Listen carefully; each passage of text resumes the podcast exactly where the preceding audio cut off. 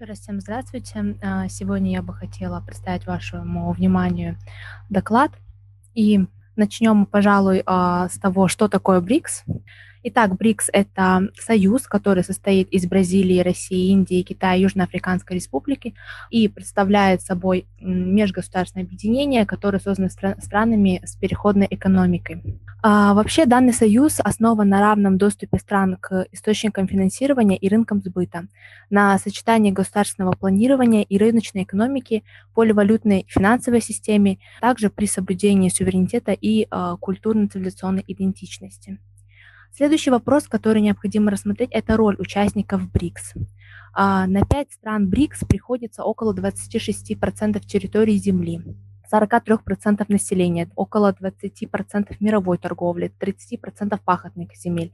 А объединенный валовый внутренний продукт на 2017 год равен 18%. Более того, Россия, Китай и Индия – это державы, которые обладают ядерным оружием. Согласно прогнозам Всемирного банка, ожидается, что к 2025 году размер экономик стран БРИКС будет эквивалентен половине экономик Большой Шестерки, а чуть позже, к 2040 году, даже превысит их. Особо следует подчеркнуть роль БРИКС и для России поскольку данное объединение рассматривается как важнейший способ повышения авторитета на международной арене который был подорван из-за событий 2014 года. И БРИКС представляет собой некую платформу для формирования внешней политики, которая ориентирована на Запад, что не отвечает текущим интересам э, в сфере международных отношений. Также необходимо рассмотреть особенности экономик э, стран-участниц. Так, например, а, Бразилия сосредотачивает а, свою экономику именно на сельскохозяйственной продукции. Россия на добыче энергетических и углеводородных ресурсов. Индия отличается э, производством IT, а также дешевыми интеллектуальными ресурсами.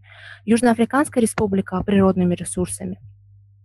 Именно поэтому э, многие аналитики отмечают, что э, данные условия позволяют э, создавать какие-то основы для дальнейшей кооперации. Следующий вопрос состоит в том, зачем таким сильным государствам в плане экономики объединяться. Ответ кроется в еще большем усилении своих позиций на международной арене. Что касается конкретных долгосрочных целей, то э, основной упор делается на реформировании глобальных центров управления, и прежде всего это касается международной финансовой системы. Ставится задача усиления позиции БРИКС э, в Международном валютном фонде и Международном банке реконструкции и развития. А, а также имеются планы по созданию альтернативных мировых финансово-экономических институтов. На данный момент страны активно сотрудничают в плане энергетики, промышленности, охраны окружающей среды и заявляют о том, что они готовы работать а, в более чем 20 форматах.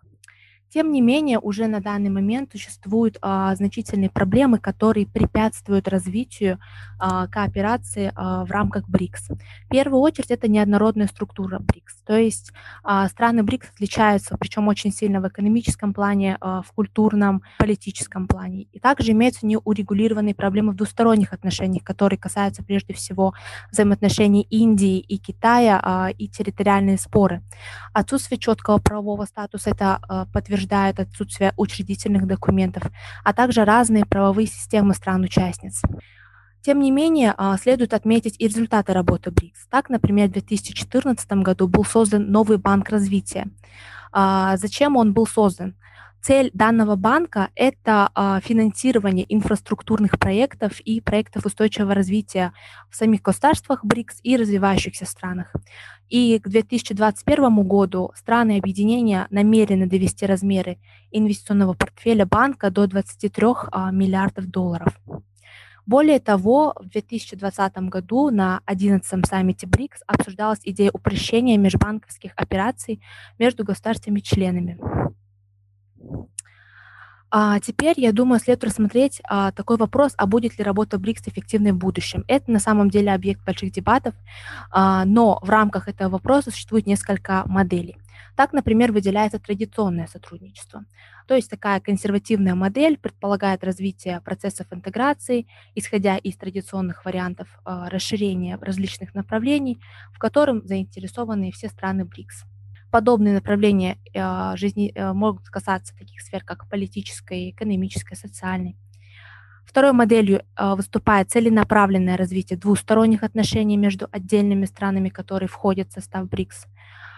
Главной миссией этой модели является некое использование лучших мировых двусторонних практик, и здесь выделяются две формы сотрудничества, это российско-индийское и российско-китайское отношение. Отношения.